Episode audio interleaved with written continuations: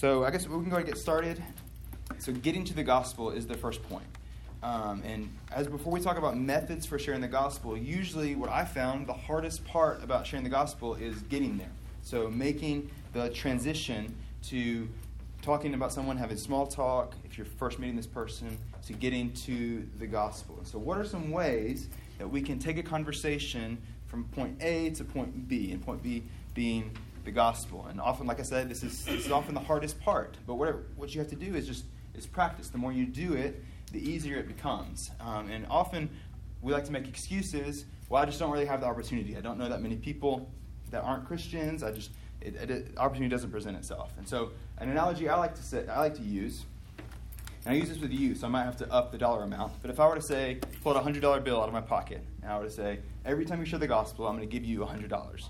Raise your hand if you'd be more motivated to share the gospel. All right. Yeah. So what, what does that reveal about us? I think that's true about everybody. I might have to up the dollar amount for adults. But what that reveals is that we love money more than we love God.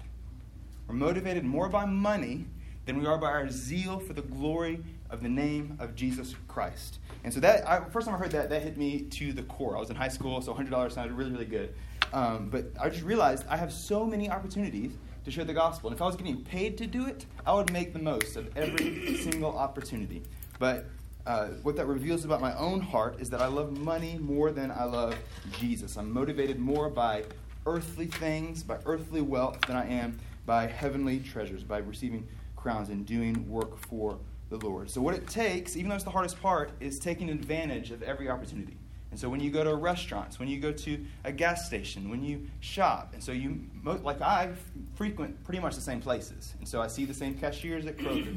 I see if I go inside uh, a gas station, I see the same clerk pretty much over and over and over again. And so are we taking advantage of those opportunities? Are we, are we building relationships with those that we encounter on a week to week, a day to day basis? One, one thing I do in college, I've stopped doing this, was every time I got gas, I would go in to buy a drink, which wasn't good for my uh, health because it was uh, usually a Coke or Mountain Dew or something. But I would, uh, I would introduce myself to the cashier, and usually they're, they're foreign. That's just the way it is. I asked where they're from, and then I asked oh, what they believed about God. And then we would start a gospel conversation. And it was usually, uh, they weren't very busy, and so they had time to talk. And so just things like that, just easy, easy things, places you're already going to, things you're already doing. How can you get to the gospel in those, uh, in, in those ways, in those encounters? So, what are some good? Um, so that's that's one one thing to do. But when you're just talking to people or meeting people, what are some good transition questions to help get you to the gospel? And I want to hear from you. So, transition questions.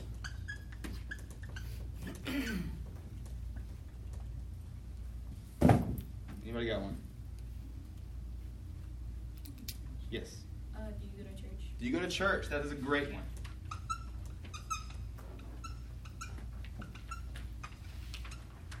Perfect.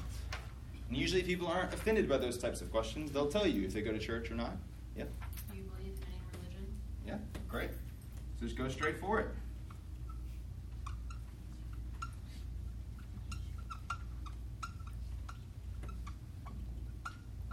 Okay. Yeah. One really good one that I saw last week was um, like the do you celebrate any religious holidays? Yeah. We're Easter worshipers. Good one, Kyle.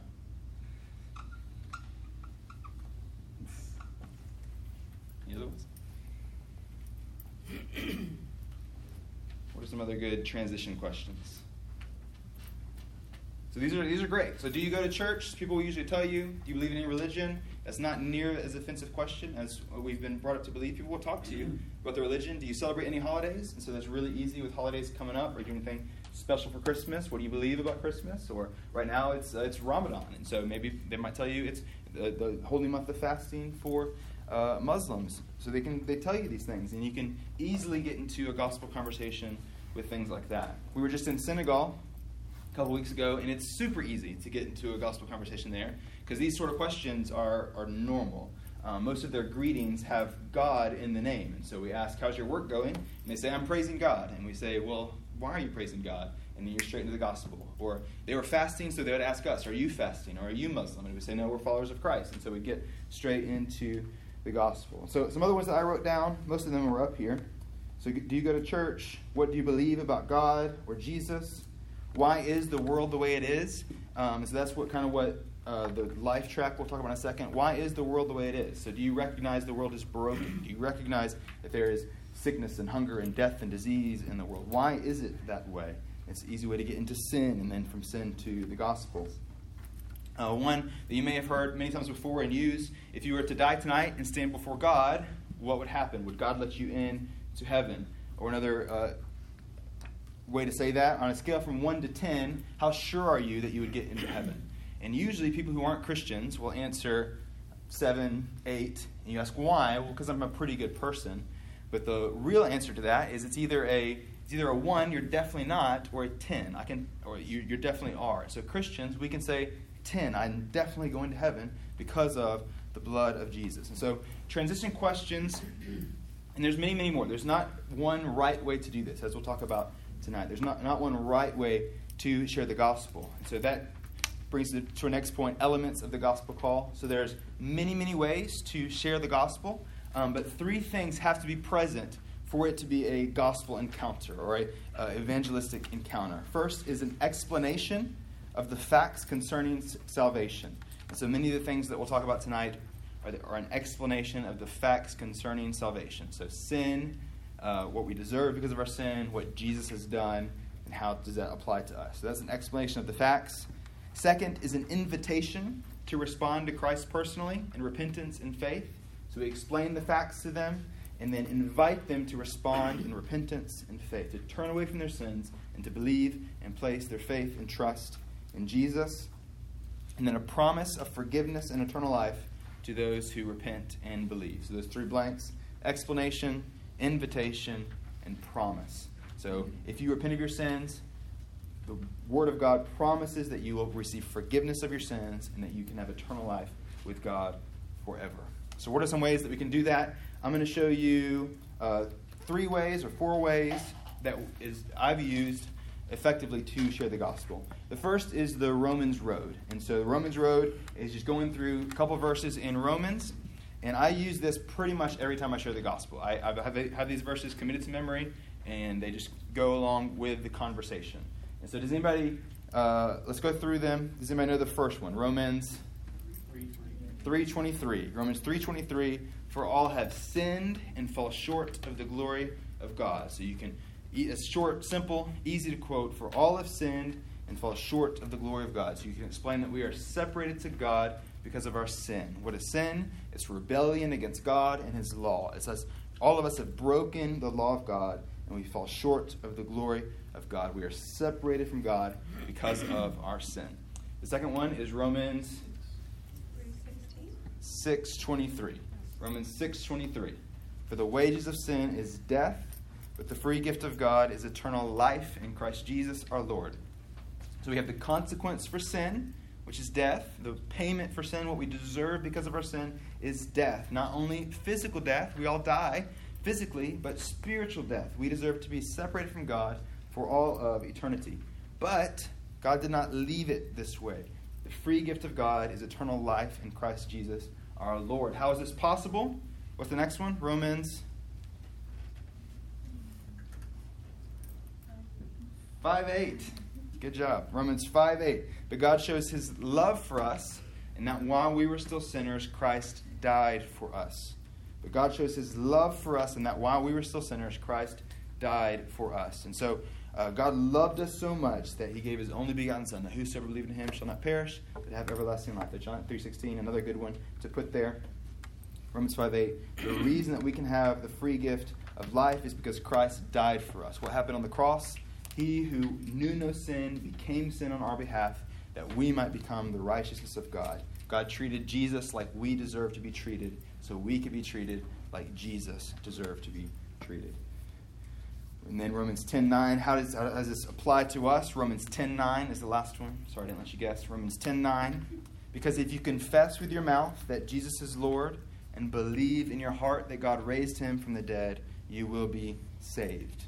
It's Romans 10 9. So, how do you receive that gospel message? You confess with your mouth that Jesus is Lord and believe in your heart that God raised him from the dead, and you will be saved. You can add Romans 10 10 to that as well. For with the mouth one confesses and is justified, and with the heart one believes. Sorry, I got that backwards. For the mouth one confesses and is saved, and with the heart one uh, believes and is justified. And then three bonus ones Romans 10 13. If you want to keep it going, I, I usually use just the first four, but if you want to keep it going, uh, more scripture always the better. Romans 10 13. For everyone who calls on the name of the Lord will be saved. Romans 5 1. Therefore, since we have been justified by faith, we have peace with God through our Lord Jesus Christ. Romans 8 38 through 39. For I am sure that neither death, nor life, nor angels, nor rulers, nor things present, nor things to come, nor powers, nor height, nor depth, nor anything else in all of creation will be able to separate us from the love of God in Christ Jesus our Lord. And so it just continues on and explains what, uh, how, what we've been saved from, how we are saved, and the benefits of salvation. And so, a quick uh, way to remember that. Youth, do you remember this? The cheer we did. Romans! What? You don't I, I, I remember doing it, but I don't remember what to say. Okay, so I learned this. I didn't learn the Romans road until I was in college, but this is how I learned it. So somebody would shout Romans, and every time they would do it, we would shout 323, 623, 5, 8, 10, 9. And it stuck in my head ever since then. So adults along with students, here we go. Ready? Romans 323, 623, 5, 8, 10, 9. Great. All right. So this is what we're going to do. I want this to be a practical class. So I want us to get used to sharing our faith. And so each step, we're going to partner up and share what we've learned. So basically, go ahead and partner up and go through the Romans road with your partner. Try to do it from memory if you can. Uh, feel free to use your sheet as a cheat sheet if you need to. But just partner up, everybody pick a partner, and then share the gospel using the Romans road with that person.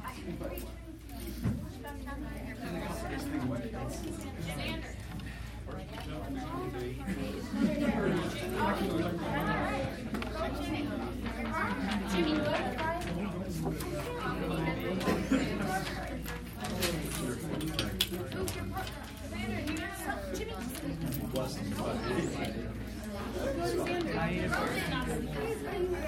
There are three, there are four people right here. Dad, there are four people right here. Choose a partner. There are four people. I mean, there's two, two. Four, so choose a person. All right, let's go ahead and, and keep going. How did, how'd you do? Was anybody able to do it from memory? No. I can stand in. Good job. No, I can stand in Anybody else? Good job. All right. So the next next method I want to introduce and teach you how to use is tracks. And so tracks can be very very effective and very useful. They've been used throughout history for the spread of the gospel. Uh, Adoniram Judson, for example, one of the ways he reached Burma was his use widespread use of tracks. But tracks can also be um, I don't want to say, I guess, an excuse to be lazy, or uh, let me say it this way: those, you know, those million dollar bill tracks. Yes. All right. No. What I don't want, what I don't want to communicate that tracks are good for is to leave those at a restaurant in lieu of a tip. And so that's going to do no good at all. They're just going to be angry, and that is sadly all too common. Um, uh, waiters don't appreciate that very much, and they're not going to uh, take the time to read that track, even if it's left with good intentions. If you are going to do that, leave a very, very generous tip. Um, and so, yeah, and, and a track. I'm fine with get, leaving tracks, giving out gospel tracks, but yes. You know what the worst shift for a server in the food industry is? Sunday afternoons. Sunday afternoon. Yep. With church going people. That's right. Small tips, twenty people at the table, everybody wants their own check. Yeah. So be very gracious to servers. Um, one, uh, just while we're on that topic, one way I've found to a good good way I learned from my grandpa. He does this every single time I go out to eat with him. Is he asks the server before we pray if there's a way that we could pray for them. And uh, and people people don't say no to that. People uh, love prayer and will take prayer even if they don't believe in God. They'll still uh, accept that prayer. And often my grandpa always asks for them to stand while we pray with them. And I've never heard anybody say no. So that's a great way to do that. And to leave a track at the end would be an excellent way to do that. But please just don't leave tracks and, and not leave tips, things like that. It's not good. All right. So two that are good. Did you already go through two ways to live in this class? Did Jerry t- take you through that? Yes, he did. Okay. All right. So we'll go through that one uh, quickly in a second. But I want to show you this one, uh, the three circles life conversation guide. And so there's actually Uh, this is really, really great resource. There's also an app if you want to download it on your phone. You can go to the App Store and type in "Life on Mission," um, or you can just you can memorize it. It's very, very simple. And so I'm going to go through it just real quickly on the board, and then I'm going to give you a chance to go through it with your partner. And so basically, this one starts with on the first page we live in a broken world. And so uh, everyone recognizes, Christian or non Christian, that this world is broken, that it's not the way it should be, that there is sickness and death and disease and famine and hunger and all of these things. And so we say we, we live in a, in a broken world, broken lives, broken relationships, broken systems. And this brokenness is seen through the suffering of, of all people. And uh, you said, do, do, you think the world is as it should be? And pretty much everyone will answer no. And so, in contrast to this brokenness, we still do see some glimpses of goodness. There are, there are good relationships. There, are, uh, there, there is some, uh, some resemblance of a design. So, that's the first circle, is God's design. And so, what I like about this one is this can be drawn on a napkin, on a piece of paper, or you can use the app, or you can use this. The first one is God's design. So, God designed the world to be perfect. Genesis 1 says that in the beginning, God created the heavens and the earth, and all its creation was very good. But since the first creation of mankind, all people have sinned against God. Sin is rebellion against God, rebellion against His good design, trying to make ourselves like God. And this has resulted in the brokenness of the world. And this brokenness doesn't just stay in humanity, it spreads throughout all of life. And so all the brokenness in the world that we see today stems from sin. So war and famine and disease and death and hunger, all of these things stem from sin. And because of our sin, not only is this world broken, but our relationship with God is broken. And we deserve death because of our sin. So this is bad news, but God did not leave it this way. God provided a way out. He provided the gospel. He sent Jesus Christ, his son, to die in our place, to take on our sins to himself, so that we might have a right relationship with God. And the way we receive that is through repentance and faith. Repentance means to turn away, so to turn away from our sins. Faith is belief or trust. And so the way that we receive the gospel is we're all headed this way, towards hell, towards sin, towards our own desires. To repent means to do a complete 180, to turn away from sins and to trust in Christ for all salvation instead of trusting in ourselves.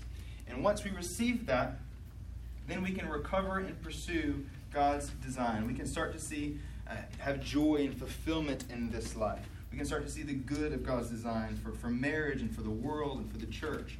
And so one day God will bring all things back together for good. He's going to come back to earth to judge the living and the dead. And those who have believed in Christ, believed in the gospel, will be able to live forever with God in heaven, enjoying God's good design for creation.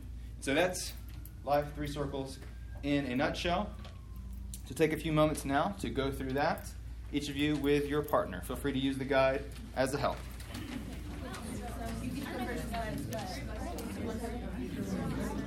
Two ways to live. All right, next track is the two ways to live track. All right, attention. So the next track is the two ways to live track. Um, so Jerry went through this with you. Is that right, Miss Boss? Or no? He gave it to us and told us to go through it. Okay, great. So I'm going to go through it very quickly and then give you a chance to go through it and practice with somebody. So basically, the way this one works is as you go through, the one on the left is just a shortened version of the one on the right. And so you can just go through and ask these questions with someone. I think the best way to use tracks is to sit down with someone and, and to go through it with them and then give it to them for them to read and to follow up with. So this one basically two ways to live. So first is that God is the loving ruler of the world. He made the world. He made us rulers of the world with him. But is that the way the world is now? No, we all reject the ruler God by trying to run our li- life our own way without him. But we fail to rule ourselves or society or the world. So what will God do about this rebellion? God will not let us rebel forever. God's punishment for rebellion is death and judgment. God's justice sounds harsh, but because of his love, God sent his son Jesus into the world, the man Jesus Christ. Jesus always lived under God's rule, yet by dying in our place, he took the punishment and brought forgiveness. But that's not all. God raised Jesus to life again as the ruler of the world. Jesus has conquered death, now gives new life, and will return to judge. Well, where does that leave us? You have two options. There's two ways to live. A, we can live our way We can reject the ruler, we can reject God, we can try to run life our own way, and that will result in being condemned by God, facing death and judgment. Or we could live God's way. We could submit to Jesus as our ruler. We can rely on Jesus' death and resurrection. The result, to be forgiven by God and to be given eternal life. And then you ask the person, which of these represents the way that you want to live? And so this is made we can go through it a couple of times. So if they say, well, I still want to live my own way, then you can start from the beginning and, and give more detail. Uh, and then on the, on the right, or you can give it to. Uh, uh, it's like it's like one of the uh, choose your own adventure books. Oh, no. You lose. It's time to start over. So, um, the, the way the way to live is to is to live and accept God's kingship and to accept and to accept and submit to Him. Um, and so that's an easy way. It's a really really great gospel presentation. So take a minute and just kind of try to go through that with your partner. All right, let's go ahead and, and keep going. So now you have you have two gospel tracks in your hand. And here's my challenge to you. Over this next week, find two people to give each of these two and to try to sit down and to share the gospel with them. If you can't do it this week, then this month. Just sometime soon, take these two gospel tracts and go through it with someone. It'll be uh, if you haven't done this in a while, it'll be very nerve wracking. You'll be nervous about it, but you can do it. I promise you can do it. And uh, you've practiced here, so next time it'll just be with someone who doesn't know Jesus. And you're going to have a great conversation with them, uh, even if you get rejected. It was still a gospel conversation. Um, and so, usually, I mean, people, we, I think we hype up rejection uh, a lot more than actually happens. Um, I don't know if I'm recording or not. But I, I, where we live, people are very, very, they're open to talk about this sort of thing. Um, they, they don't. They might. The worst they're going to do is just say, "I don't want to talk about this," and that that's it. That's the worst we have to fear. There's parts of the world where you have to fear imprisonment or death for sharing the gospel, and so there's no reason why we why we should hold on to this message for ourselves. And like we've talked about many many times, God is bringing the world to us, and so you don't have to go very far to find someone from an unreached people group living right around us. And so they have access to the gospel by living here, and you're it. So you you are their access to the gospel. Um, and so don't don't try to don't miss these opportunities. So give away these two tracks and have a gospel conversation this week.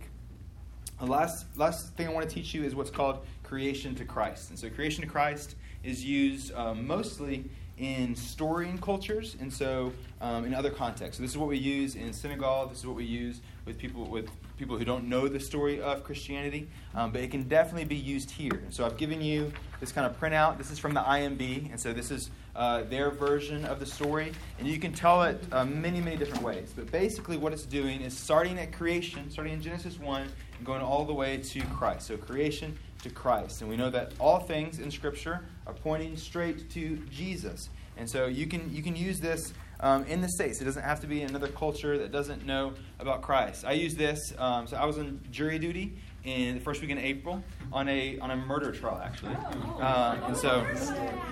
What? So I was on jury duty in a murder trial, and um, I got to know this this uh, uh, older guy. He he was so he was so funny the, the whole time. He was like uh, six weeks away from turning seventy. When you turn seventy, you don't have to go to jury trial jury duty anymore. And so he was so mad. But he had been on jury like five times in his life. But we got to know each other real well, um, and we became friends that week. And after the the day the deliberations were done, we were, we went too late, so we missed the bus back to the parking lot. And so we were walking back, and we were just talking. He knew I was a pastor, and so we were just talking about stuff. And then um, he asked me he asked me a question, and then I was able basically to this is kind of going back to our first point, make a connection and and use what we had just been through. So uh, the judge, the guy, the guy's name was William Clark, and he had stabbed a woman 28 times, and that was that was the yeah, that's not funny, but that, that's, that's, that was the case. And, but we didn't, have, um, we didn't have a whole lot of information. So there was some sloppy police work we found out. And we found out later there was actually a confession that got threw out of evidence. And so we didn't get to see the confession. And so, uh, so there was a lot of information we didn't know. But I got to use that as an example. I, I said, uh, the judge was named Judge Barwick. And I would say, I said, if Judge Barwick knew without a shadow of a doubt if we, that William Clark was, was guilty, but she let him go free because of good things he had done, this, uh, Tom, the guy I was talking to, was Catholic, so he believed good, that good works help us gain entry uh, into heaven. That good works help us with salvation. If I were to say that he, she, he knew, she knew that he was guilty without a shadow of a doubt, and she let him go free, would she be a good judge? And he said, Well, no, of course not. I said, Well, God is, God is the same way. God is a good judge. And he would not be a good judge if he let guilty people go free. And we are all guilty. And then I, from there, I started from creation to Christ. And so I said, God made the world. And then I went through here. So I do it a little bit differently. This is the way I have it memorized. Um, but creation to Christ. So I, the way I do it, I'll just kind of go through and then I'm going to give you all a chance to, to do it kind of your own way. You can use this as a basis. You can use this as a basis. You can use the Bible as a basis. That's what we're hoping for. And so all of all of Scripture points towards Jesus. So we can start from the very beginning, and we know that Jesus wasn't Plan B. And so one thing I don't necessarily like about this way is um, they don't mention Jesus or a Messiah until basically Jesus comes. I like to do it right here, right at the very beginning of the redemption. Because before God created the world, He knew He was sending Jesus. And so the way I do it is I say, in the beginning, God created the heavens and the earth. So everything exists because God created them. God spoke them all into existence. And then I'll name things that we can see the mountains and the trees and the birds and the water. And all of creation was very, very good, it says in Genesis 1. And the pinnacle of his creation was mankind. God said, Let us make man in our own image. Uh, Genesis 1 26 to 27. Male and female, he created them in his own image. And man was to be his vice regents. They were to rule over the earth. He set them up to have dominion over the, the birds and the fish and the, and the creatures and to put them in the garden to work it. And they had a perfect relationship with God. There's Adam and Eve and God, and they were, they were, they were had a perfect relationship and perfect fellowship. But God gave them one rule. He said, You must not eat of the tree of knowledge of good and evil, for the day you eat of it, you will surely die. And one day, a serpent tempted the woman, tempted Eve, and said, You will not surely die. And so Eve ate the fruit, gave some to her husband, and they disobeyed God. Their relationship with God was broken. So God put a curse on the man and the woman and the serpent. He kicked them out of the garden, but he did not leave them without a promise. Genesis 3:15, when God is speaking to the serpent, he says this. He says, "You will crush uh, for I'll put enmity between you and the seed of the woman. You will crush his heel. You will sorry, you will bite his heel, but he will crush your head. And this was a promise of a Messiah that God was going to cover the sins of his people, that God was going to send a rescuer for his people.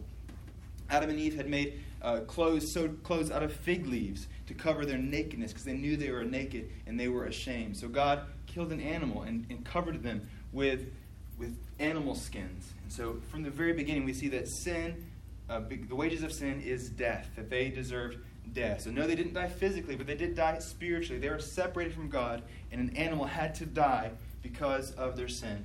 Fast forward in the story a little bit, Adam and Eve had had children, and their children had children, and their children had children, and the world was being filled. But the world did not was not good. They did not follow God. They did not trust God. They did what was right in their own eyes. And the Bible says that the heart of men was continually evil. And so God regretted that He had made man, and He said, "I'm going to wipe them all out. I'm going to start anew with Noah and his family. So, by his grace, he saved Noah and his family by telling Noah to build an ark. And every single person in the world, other than Noah and his family, was destroyed by the flood. This is how serious sin is that we deserve death because of our sin. Fast forward a little bit in the story, we get to a guy named Abraham, and God appears to Abraham and tells Abraham, even though he's an old man, that he's going to have a son, and that he's going to create a great nation out of Abraham. And through Abraham's offspring, all the nations of the world would be blessed. And so we see this, this seed coming back from Genesis 3.15, this promise of a Savior. It's going to come through Abraham. The offspring of Abraham is going to be a blessing to all nations. So Abraham had a son who had a son who had 12 sons, and a nation was formed out of Abraham, the nation of Israel. Israel lived in Egypt for a time, and they were enslaved for 400 years. But God sent Moses to save his people. But Pharaoh, the king of Egypt, did not listen to Moses. He did not let God's people go. And so God sent plagues to strike Egypt. He sent flies and gnats and frogs and boils and all of these things. But Pharaoh still did not listen. The final plague was the plague of the death of the firstborn. And so God told Moses, Tell the Israelites if they were to take a perfect lamb without spot or blemish, and they were to kill that lamb and spread his blood on the doorposts, then I will pass over their house. I will not kill the firstborn son. So this death pointed again towards the need for a sacrifice, this bloodshed for sin. And so it happened that night. The Israelites had all painted blood on their doorpost. The Holy Spirit, the spirit, spirit of death, went over, it passed over those houses, but all the firstborn of Egypt all died. Finally, Pharaoh let Moses' people go. They were able to escape from Egypt, and they went into the promised land. Hundreds of years later, God rose up a king named David, and he said to David, you are, you are a good king, and you will have a son one day to sit on the throne forever and ever. He promised a king would come that would be a good king, that would be the savior of all people. This again was pointing towards the seed from Genesis 3:15. God sent many prophets to the nation of Israel, one of these being Isaiah. And Isaiah the prophet specifically told of the death of this Messiah, this one that was to come. He said that he would be crucified on a cross years before crucifixion was ever invented, that his nail, that his hands and feet would be pierced for our transgressions, and that he would be crushed for our, for our iniquity. Fast forward a few hundred years, we get to the last prophet before Jesus, John the Baptist. And John the Baptist is baptizing for the repentance of sins, and then he sees a man named Jesus. And the first thing he says when he sees Jesus is, Behold, the Lamb of God who takes away the sin of the world. And so Israel had been sacrificing lamb after lamb after lamb, and none of them were able to take away sins. They were only able to cover it. But John the Baptist said that Jesus was the Lamb of God who takes away the sins of the world. You see, God, Jesus was God in the flesh. In the beginning was the Word, and the Word was with God, and the Word was God. Jesus is this Word. He lived a perfect life. He completely in obedience to God and His law, never sinned, yet uh, he died. He died on a cross to take the punishment for our sins. And though he suffered tremendously physically, the worst suffering of all was the full wrath of God being poured out for our sins, the full cup of God's wrath against us for our sins. What we deserve because of our sins, Jesus paid on the cross. And the last words of Jesus before he. Uh, before he died was it is finished the payment for sin was finally finished in jesus christ so Jesus died, he was buried, but three days later, God raised him up from the dead, showing that he defeated sin, death, and the enemy, and that his payment for sin was accepted. So that all who believe in him might not perish, that we might not die, that we deserve to die, but that we would have eternal life with Christ Jesus our Lord. And if we repent of our sins, turn away from them, and believe in Christ, then we will receive forgiveness of sins and live with Jesus forever. We know that one day, restoration, that one day, God is going to make this world anew, that He's going to come to judge the living and the dead and to set up His kingdom on earth forever. He's going to make this world that is broken, He's going to renew it and make it good again. And we're going to live with God forever and ever. So that's creation of Christ. You can do it different ways. You can do it this way. You can follow this outline. You can ignore everything I just said, except for the parts from the Bible, and, uh, and, and do it whatever way you want. So go ahead now and take a, take a few, few seconds to kind of prepare yourself, collect your thoughts see what you want to use of this, what you want to use of this, and then um, you got about five minutes left, and then uh, and then share maybe an abbreviated version with your partner. So go ahead and take a few minutes to do that. Let's go ahead and wrap up and, and close in prayer. And so hopefully, hopefully you have four new ways to share the gospel, or four ways that you've been reminded of to share the gospel. I just want to encourage you uh, to take this and to use it. And so to to share the gospel. I mentioned Sunday we really do want to create a culture of evangelism here, and so I gave a little preview of what's coming up in August. Uh, the North American Mission Board is is launching. Actually, J.D. Greear, who's the president of the SBC right now, has launched what's called the Who's Your One campaign. So he's asking every Southern Baptist to identify one person that they're going to pray for for 30 days and to commit to share the gospel with. And so we're launching that first week of August. So go ahead and start now to try to identify that person you're going to pray for. And you don't have to wait till August to share the gospel with them. Take every opportunity to share the gospel. Um, and I just want to encourage you uh, in, in, your day to day life, people you encounter, to, to share the gospel with them, to, to take advantage of every single opportunity. So let's, let's close in prayer. Father, we thank you so much for this time that we could just talk about methods for sharing your gospel. It's such good news. We have been we have been saved by it. And it's like if we had the, the cure to cancer, we wouldn't dare to keep that to ourselves. We have greater news than even the cure to cancer. We have the cure for our souls, the way to salvation, the way to have a relationship with you. So how dare we keep silent, oh God? How dare we keep this to ourselves?